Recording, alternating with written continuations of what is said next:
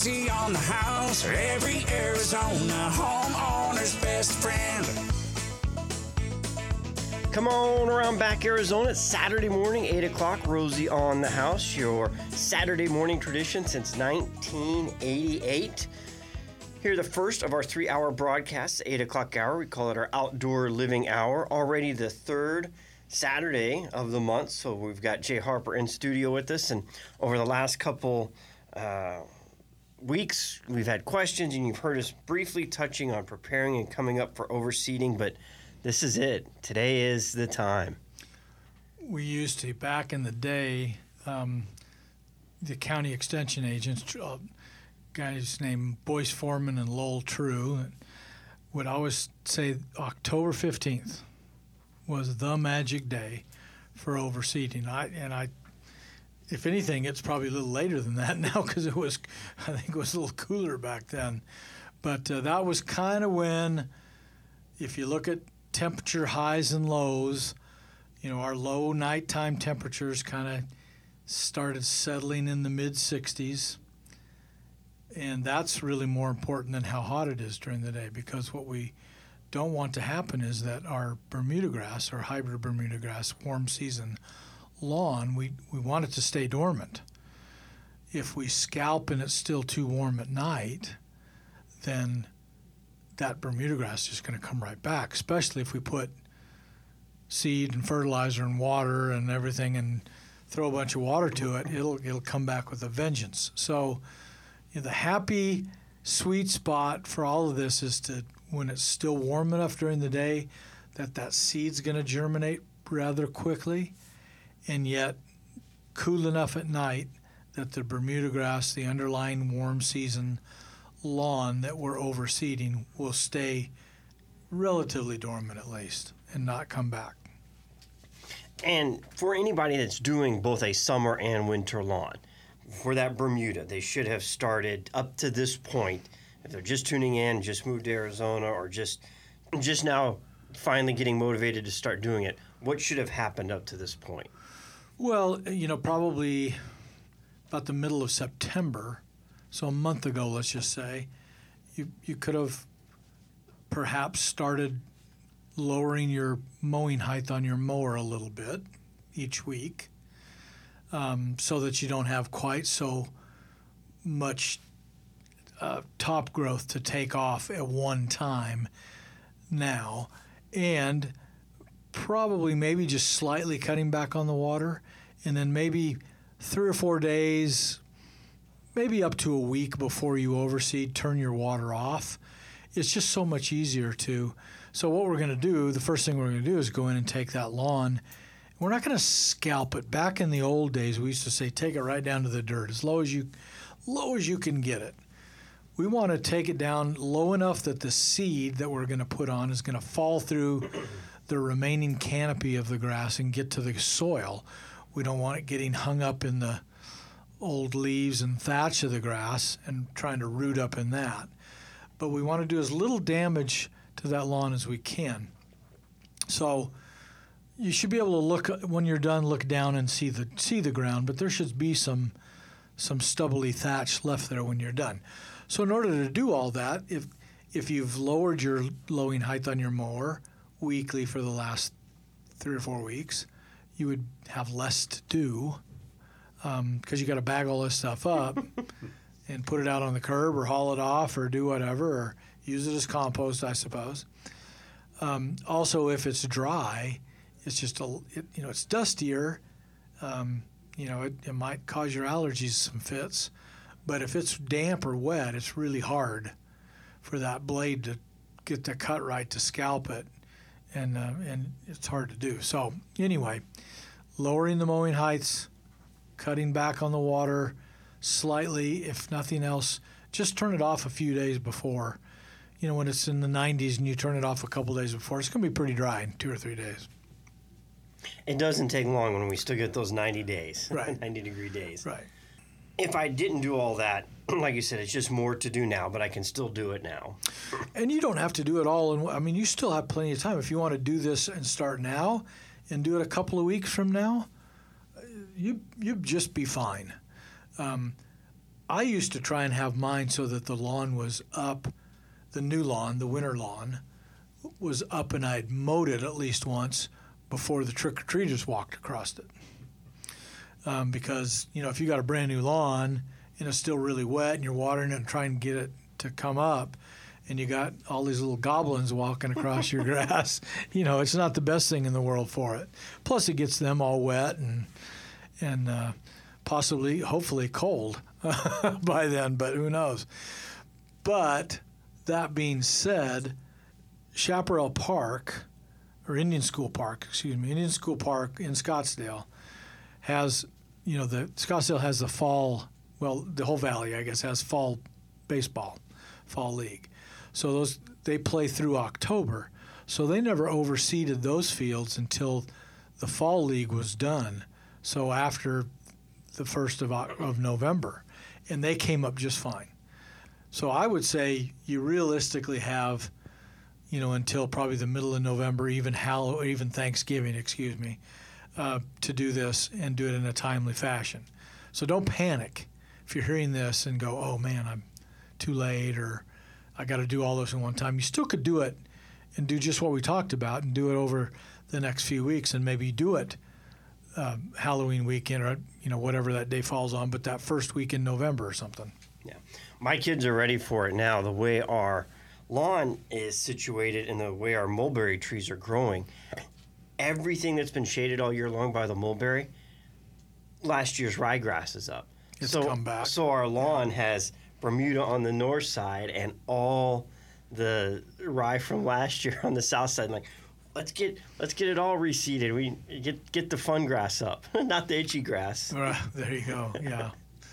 Yeah. So we could get into a whole philosophical discussion of, you know, there's going to be people that hear this that, why are you planting winter lawns? And I know the cities s- try and discourage people planting winter lawns.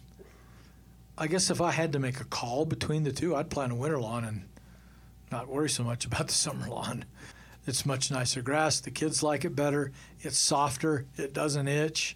You know, um, you're way more liable to be out using the lawn in from November to April than we are from May to September. So I think there's a lot of argument that can be made that really the winter lawn is, is should be our lawn of preference. And how much time do we spend when we're trying to kill off Bermuda for different things? That, you know, if we didn't have that Bermuda at all, we were just doing the perennial rye, you wouldn't have to come back with those chemicals to try and kill it off or combat it or constantly be. If it's creeping con- into the, your beds and things like that. or even just conversions. I don't know if you happen to notice when you pulled into the studio, but all the medians that used to be lawn, Yes. this summer they ripped out the Bermuda, put landscape felt down, and then put rock on top. All they did was just scratch the Bermuda. And you, here we are, three, four months later. Every single little crack and crevice has Bermuda Yeah. grass coming out We've of. got Bermuda grass growing in rock that we got to try and now to get rid of. Well, and in between it, they did like lantanas and different, you know, in between each palm tree, a different type of plant. Well, they can't go back and spray that now without killing everything they just planted. True. Yeah. So if they hadn't done the Bermuda at all, and just Well, that was a you know that little two foot wide strip of grass for shoot 600, 800 feet, a thousand feet was silly to begin. I mean, I would have hated to have been the guy having to mow that. But even just taking that into the residential backyard, you know, a lot of times we're ripping Bermudas out, and it's such a, a process to do it and do it right, and it takes a lot of chemicals. If you were just doing Jay's thing of just doing your winter ryes uh, and not worrying about a Bermuda, you wouldn't have that much, you know, to, Much to easier to about. get rid of if you decide you don't want a lawn anymore right. than Bermuda grass. Yep, absolutely. Now, you may have time to still plant it over the next couple weeks, but you should probably get your seed now. You're Ah, probably good running point. out of time to get get secure your seed. Good point. I, I don't know what the situation this year is, but I believe it was last year. It was very short supply. Um, and once guys run out, it's not like they reorder because once they're done selling it for this season, they're done for the year. So, yeah, if, I mean, you take a measurement, go down to the local garden store and tell them how many square feet you have. They can tell you how much seed you need, and the seed isn't going to go bad in a month or even a year or two, as long as you keep it dry. And from what I understand, all that seed is cut and comes down from Oregon. Right. Most most all of it's Oregon grown. And is that their winter grass that we're bringing down here for our summer lawn? So the ryegrass in Oregon would live year round, okay. typically. So I mean, they don't get hot enough in most places in Oregon to stress it out too badly. So it's a crop though in those areas, and they let it get big. They don't mow it; they let it get big so that it forms a seed head, and then they let it's like a little mini wheat field out there. They go then they go through and harvest the seed off the top of that grass plant. Dry it out and ship it down here. Correct.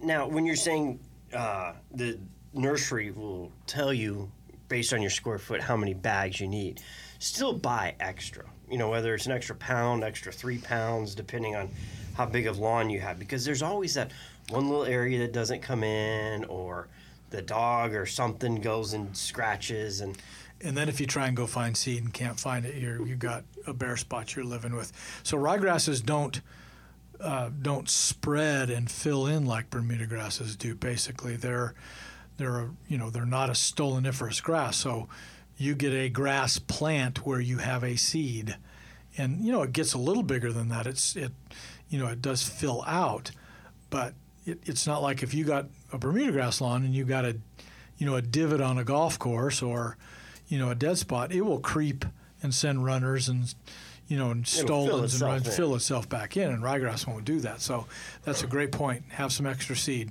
It's good to touch the green, green grass of home. In studio with Jay Harper, going through the overseeding process. If you're planning on putting in a winter rye lawn, beautiful lawn, uh, as we talked about in the last segment. Uh, not an itchy lawn like Bermuda is, and you're a lot more uh, prone to be out there on the lawn this time of year than you were all summer long. Uh, so it's a great, great option for uh, homeowners, especially if you've got kids or dogs, pets. It, I always said I would never have a lawn, but uh, that changed real quick once once the kids came. It was pretty evident. Yep. that was You don't want them out in the street playing, you know. and we don't have any nearby park by us, so it's you know it just a five acre dirt plot wasn't going to be realistic for the kids. You know, plus if you've got dogs, especially in that dead grass, dirt, you know, it's the ryegrass can be a little greeny, stainy sometimes, but it's a whole lot cleaner than you know the alternative and keeps the dust down. You know, and so if somebody didn't want to plant a winter light, just don't want to do it. They don't. They can't afford it. Maybe they don't want to spend the money on water. You could keep your Bermuda grass green, pretty green, probably until almost Christmas, by fertilizing it again, making sure it's getting enough water. Doesn't need as much water as the summertime, um, but just give it enough extra care. Um, you know, it will it will stay green depending on the weather, but it'll stay green till then. And then, you know, probably in March you can get it to green back up a little quicker by again watering it, fertilizing it. So you're going to have, you know, January and February and maybe some or all of March that you'd have a dormant lawn if you didn't plant a winter lawn. So that could be another strategy, and the amount of time you're talking down there, you know, three four months, isn't that much longer than what you're down in your two seasonal transitions anyway. Because when you put your overseed down, you got to stay off a couple weeks till it comes up, and True, true. It's just, just you know, it, uh, again, um, if I had to make a choice between the lawns, I'm going to enjoy my winter lawn in 75 degree temperatures a whole lot more outside than I am my summer lawn when it's 110. So No, no question about it. Now, once the rye is established, is there a different fertilizing schedule? Is there a different fertilizing type? Is there a different volume of water? I know from hearing you over the years, you always talked about a tuna can uh, on the lawn. You should fill it up about an inch, and that's your Bermuda measure. Does that work for the rye?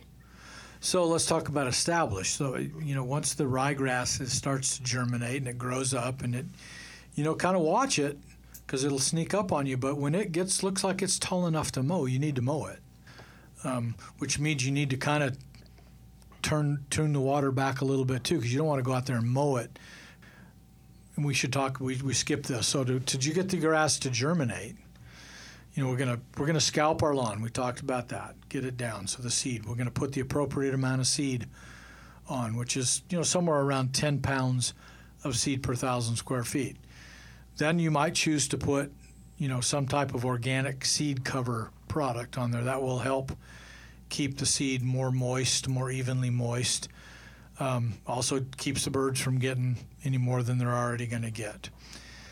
And then we're going to water it, and we're going to water it a lot. So it's going to take, you know, if you have an, a timer on your irrigation system, I would water it a minimum of three times a day. Four or five is probably better. And I like to pack those watering times, oh, from 9:30 or 10 o'clock in the morning as the first one, and then I don't like to water much after 2:30 or 3 o'clock in the afternoon because it, you know, it's going to once it's wet at 3 o'clock, it's going to stay wet. So you pack those watering, and, and we're talking about three, four, five, six, seven minutes maybe watering. We don't want to create any big puddles, pools, And you know, ponds. Relocate the seeds, stay too wet, stay too cool, you know, it'll, you know. So, um, short, quick waterings, very frequently, and but in the hot part of the day. So once it's up and it looks like it needs mowed, now we're back to where I started.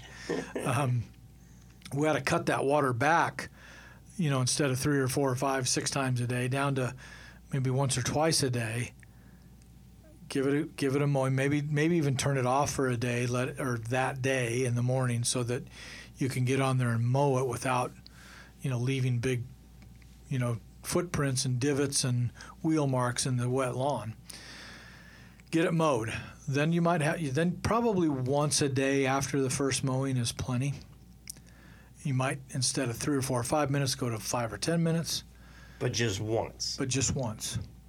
Then your second mowing again, when it looks like it's needing mowed, mow it again.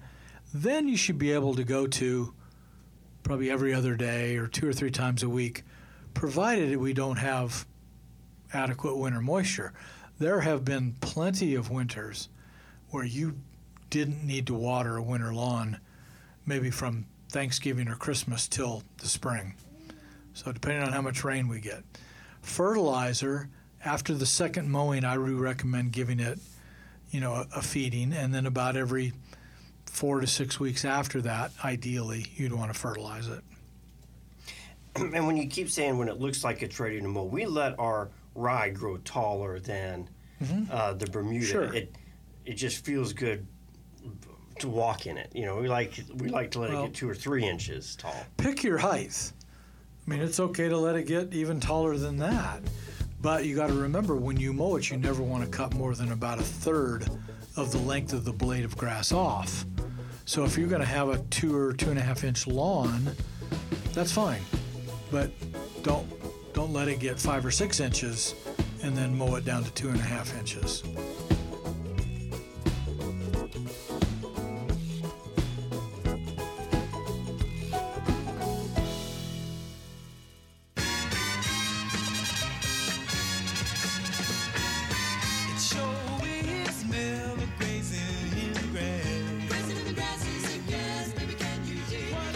Halfway through the hour now with Jay Harper, we covered overseeding your lawn pretty extensively. Uh, from there, you know, it's still not too late to get fall gardening. In fact, uh, this is probably the a better time to start fall gardening because it, the, our temperatures are a little cooler. It's a little more enjoyable being out there getting our garden beds Well, prepped. quite frankly, I'll confess, I haven't planted any of my winter vegetables yet. I've gotten the soil ready, gotten the irrigation system tweaked, and it's ready to go. But it seemed like I was just getting ready to plant, and it was going to be 100 degrees again. um, so, you know, I'll probably wait till next week or so, because it looks like it's going to cool off pretty significantly, which is great. But that's the beautiful thing about our winter vegetable season. It's very long and you don't have to do it all at once. In fact, I would encourage you to do it in phases so that you just take leaf lettuce, for instance, so that you don't have more leaf lettuce than the whole neighborhood can eat at one time. You have a little bit, and then, you know, maybe two or three weeks later, you got another little crop coming on, and then so on and so forth. Because our our winter vegetables are leafy greens, so anything as the name implies that you eat the leaf of, and then things like root crops, so carrots, beets, radishes, turnips, um, and then things that we eat kind of the modified stem of you know broccoli, Brussels sprouts, uh, cauliflower. Um, those types of things are, are what we plant as cool season or winter vegetables. Not to say you can't plant a tomato or a pepper. You can if you've got a protected spot and you can keep it warm. I just don't, it's not for everybody and I don't necessarily advocate it, but that's fine if you want to try it. Something like a greenhouse type, somewhere you can get it out of the. Yeah, if your garden's on the south side of the house, up against the house, it's protected, and you could maybe protect it for a few nights later in the winter if we're going to get cold, that sort of thing. You know, ideally in a container on a sunny, warm patio underneath cover or something would be perfect. But uh, greenhouse, if you got a greenhouse, then you don't have to worry about seasons at all. You kind of control your own seasons. But um, yeah, so leafy greens, root crops, what we call cole crops, you know, the broccoli, Brussels sprouts, those things. Um, and you can have, depending on how much space you have, you, know, you can have s- small uh, timed crops coming on so that you have literally those crops harvestable from mid to late October until, frankly, it gets hot, you know, April or May.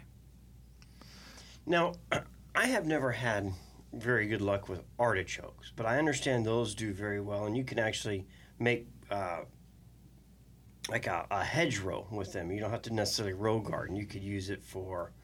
It's actually a pretty ornamental plant. It's very gray, silvery, big, kind of a lacy leafed looking. It's a thistle. So if you can think of what a thistle looks like in your mind, that's what an artichoke plant looks like. And the flower and the the you eat the bud of the flower is what you're eating. But the actual flower is pretty if you don't want to harvest them all and let some of them bloom out. But they get big, so you want to have enough room. I mean, they can get three or four feet tall and three to six feet across.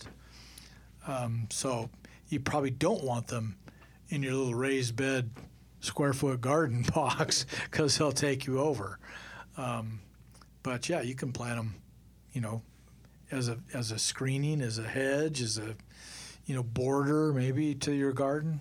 Now, will those last all year long, or two or multiple years? Then keep producing. They can do flowers? multiple years. They will die down. The top will die down when it gets hot, and it's you know the way you generally plant artichokes. You might find some started, but they're started from the roots. So they divide the roots and plant roots for artichokes. Um, so potentially, yes, you could have some that might live several years. And how often will they produce a flower or fruit? Is that an annual? Do you get that one time a year, or will the plant? Well, no, you- through the season. I mean, it, it'll it'll last. It's just not a one-time deal. So they're flowering. So, you know, till it gets hot. I mean, they can put on lots of buds, uh, which is what you harvest again. So, you know, you, it's hard to say. It depends on how the size of the plant, conditions, as to how many you'll get. But you will get, you know, you won't get like five and that's it. You might get one and then three and then two and then, you know, that sort of thing. And what's the most unusual plant you've ever had success with here in the desert that people wouldn't think of? You know what is kind of a cool plant to plant is Jerusalem artichokes. Again, it's a it's a root. Um, it does very well here. It's kind of in the sunflower family, um, and you harvest the roots. And it, you ever eaten Jerusalem artichoke? I haven't. You just you know, they got real popular in the '80s, maybe I don't know, but so you slice them up and then you dip them in ranch or something like that. That's the way you know who's ate them. But I, I, it's kind of a crunchy. You could cut them up and use them like uh, um, water chestnuts in a salad, something like give your salad some crunch, that sort of thing. So I think that's kind of an unusual one for in the winter. I don't know that I've ever heard of a Jerusalem artichoke. I don't know why they're even called an artichoke because they don't look anything like it. If you would let them flower, the flower would look actually like a like a sunflower. Um, so and you don't eat that part, you eat the root. correct. Interesting. I'll have to check those out. Maybe something new to try because we do try and experiment with something we haven't planted Yeah, before. Just each year, just what's our new? Let's needs kind of loose, as you can imagine, with any root or tuber type crop, it needs good loose, deep loose soil to do well. a lot of people have gone to just instead of trying to till in ground gardening, just build up and do raised gardening, Right. square foot gardening. Those take a little bit more water because it's a little bit easier to drain out. Uh, is there anything else people need to be aware of when trying to get, you know, in a, a, a box garden, a square foot garden type concept going? Well, probably probably be careful how much stuff you put in. I mean, I think people tend to overplant them. You put too many things in there. Um, you know, plant what you like to eat. Um, so don't don't plant something just because it's time to plant it. But if you don't like broccoli or Brussels sprouts, don't plant them. Because sure enough, you'll get a bumper crop. Yeah, whatever you. th- that'll be the most dominant thing in your garden. So that I year. think planning out the layout of your garden, I think, is the most important thing. So you don't have something getting smothered, a, a smaller plant getting smothered by a bigger plant. Make sure it's got plenty of room, so you can so you can also get in and harvest. And before you set your garden bed down, you know, your raised bed down, uh, anything to put down there to keep gophers from burrowing up or grasses from coming up, weeds from coming up under the bottom, or will that uh, bag soil that you bring in keep all that out? Well, it won't, and I don't know that you can keep go. I mean, I've seen gophers go through chicken wire. I, you know, if you've got gophers in the area, you might want to attack that problem before, or find a different spot for your garden. But a, a good like a weed fabric type cloth will do a couple of things. It will keep a lot of the weeds and grasses from coming up. Although, if your garden is deep enough, just that much stuff on top of it will keep a lot of it from coming up. But the other thing it does is it'll also keep your soil from washing out through the bottom. You know, they a, you'd be surprised how much of that soil can can actually translocate or get flushed out underneath the wall of that garden and end up, you know, outside the garden wall. So the the fabric will help with that as well. The other thing is if I, I like deep gardens because I like my garden up as high off the ground as I can, so I don't have to bend over or get down low. But you don't need that much soil to grow in, so you can fill the first. Well, depending on how deep your garden box is, you know, you need let's say you need 10 or 12 inches of soil on top. You can fill the rest of that underneath with. Oh heck, I've used cardboard, packing, you know, the little styrofoam, packing peanuts, um, just old cruddy soil, rock. You probably want something for drainage at the very bottom, rocks or something. You don't want. If you put cloth down or something like that, and you just put native soil on top of that, you can it can form a barrier. It'll seal off to where you really inhibit your drainage. You don't want to do that. Because ultimately that'll start affecting your roots. Then the right or the whole thing will just turn into a big old swamp. You know, um, I've had big pots do that where the pot, the hole in the pot, gets sealed off, and eventually you go out there one day and your pot's full of water. You know, it just has no drainage. So you don't want that to happen. and container gardening you know they've come a long way and there's a lot more applications like you've got the tower gardens that you can roll around you've got aquaponics you've Yeah. got vertical gardening there's you know, for any st- style of living area you're in, whatever kind of space you have, uh, patio gardening. You know, it's not just limited to people that have room in a yard to put it together. Absolutely, and and as you see more and more and more high-rise type living as we become more urban, there's a lot a lot of those now.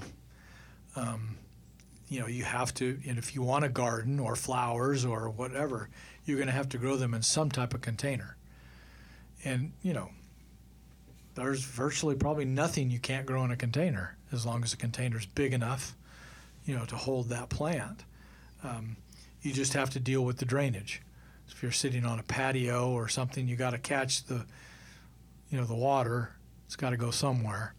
Um, but that can be achieved with trays or saucers or, you know, some type of apparatus to, to do that. And you don't want the plant sitting in, you know, water all the time either. So, just make sure that you use a big enough pot. That's that's the only thing I would tell people. People, if we're talking about actual like pot gardening, can, as opposed to a a raised bed gardening, I think the tendency is sometimes to use too small a pot. Talked about watering. As it gets warmer, they're hard to keep watered. The small, the bigger the pot, the easier it is to keep it watered.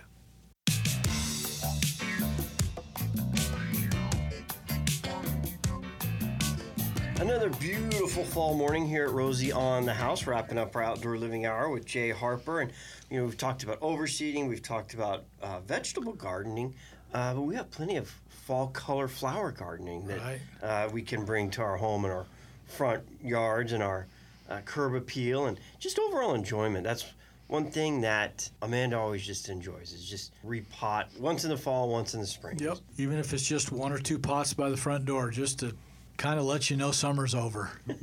you know, the list that we plant for winter flowers, if you're from someplace in the Midwest or north of here, it's it's what you planted in the summer there. Pansies and petunias and geraniums and alyssum and, and those sorts of things. And, and it, it's pretty endless almost as to what that is um, whether you have a flower bed, you know, where you have actual in-ground areas designated for your annuals or you know winter flowers and or summer flowers, or you have big containers or pots or that sort of thing. Um, that's that's the kind of stuff we're planting now, you know, and so. Yeah, it, it- just makes a big difference. You know, summer can get kind of dreary, kind of like winter can get dreary some places in the country, I think our summer gets dreary. You know, the sun's out, it's dreary. A different type of dreary, an Yeah. Arizona dreary. So now you've got a lot of variety, and variety is the spice of life, right? So you get you get to kind of spice things up by having lots of different kinds of color. Now, when we are at the nursery, we've got gardening soil, but then they've also got potting soil. Is there a big difference between the two? Well, typically gardening soil would be something you would blend with native soil. If you were doing a, you know a flower bed in ground, you would you would be tilling or mixing that into the to the native earth. Potting soil is meant just for that to put in a pot or a container or a raised planter. So it most of the time we don't want to use any native soils in our containers. As I mentioned, with the raised bed gardening, it can it can pack. You lose your drainage, and frankly, you just lose the whole benefit of having a really nice potting or growing medium to grow things in once you start adding native soil to it. So pay attention. Get the potting soil. Get- get- yeah, and there's all different kinds of, you know, they make actually raised garden bed soil as opposed to potting. It's a potting soil. I mean, frankly, it might have a little more variety of stuff in it, but it, it it's a what we call a soilless mix. So it doesn't have any earth in it.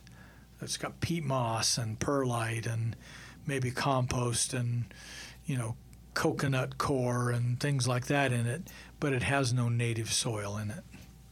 We're planting these. What's our life expectancy for a lot of these? I mean, you're, you're planting them knowing it's just kind of like your They rye are- lawn. It's, they it's are annuals, and the definition of an annual is it lives its whole life cycle in one season, one annual of time. So depending on it, really depends on the weather. So if we have like this last year, you know, everybody thinks about July how hot and nasty it was, but May and June were fabulous.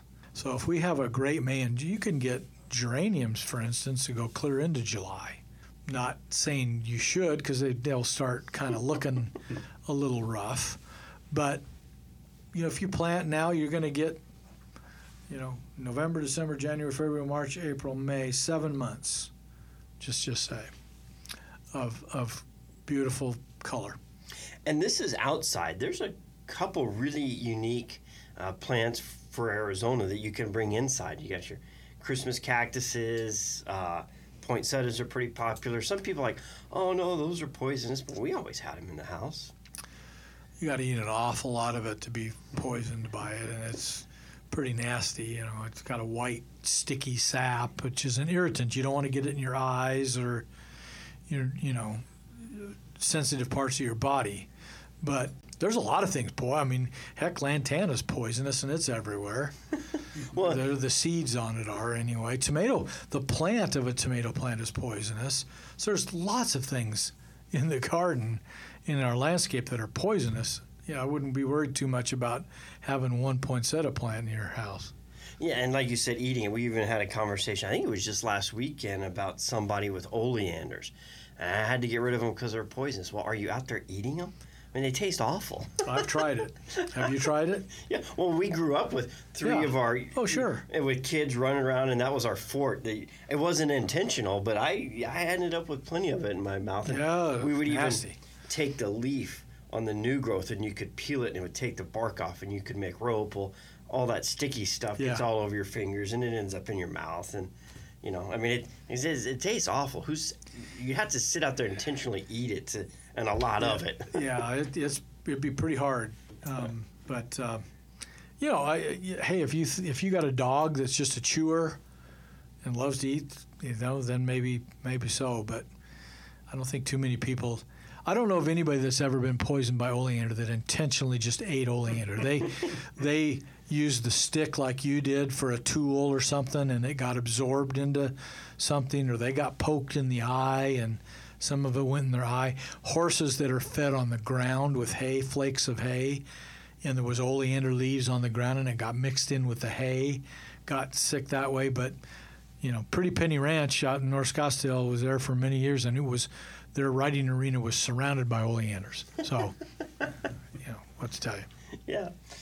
So, well, there's no shortage of great things available at your local nursery garden center. We try and direct you local, nothing against the big box stores, but a lot of times, you know, the, the Arizona is so unique and they're ordering for the southwest zone. So they may end up with plants here that don't even grow or aren't really meant for our environment just because our terrain is so unique in the southwest. You know, find, find a local shop. There's no shortage of them.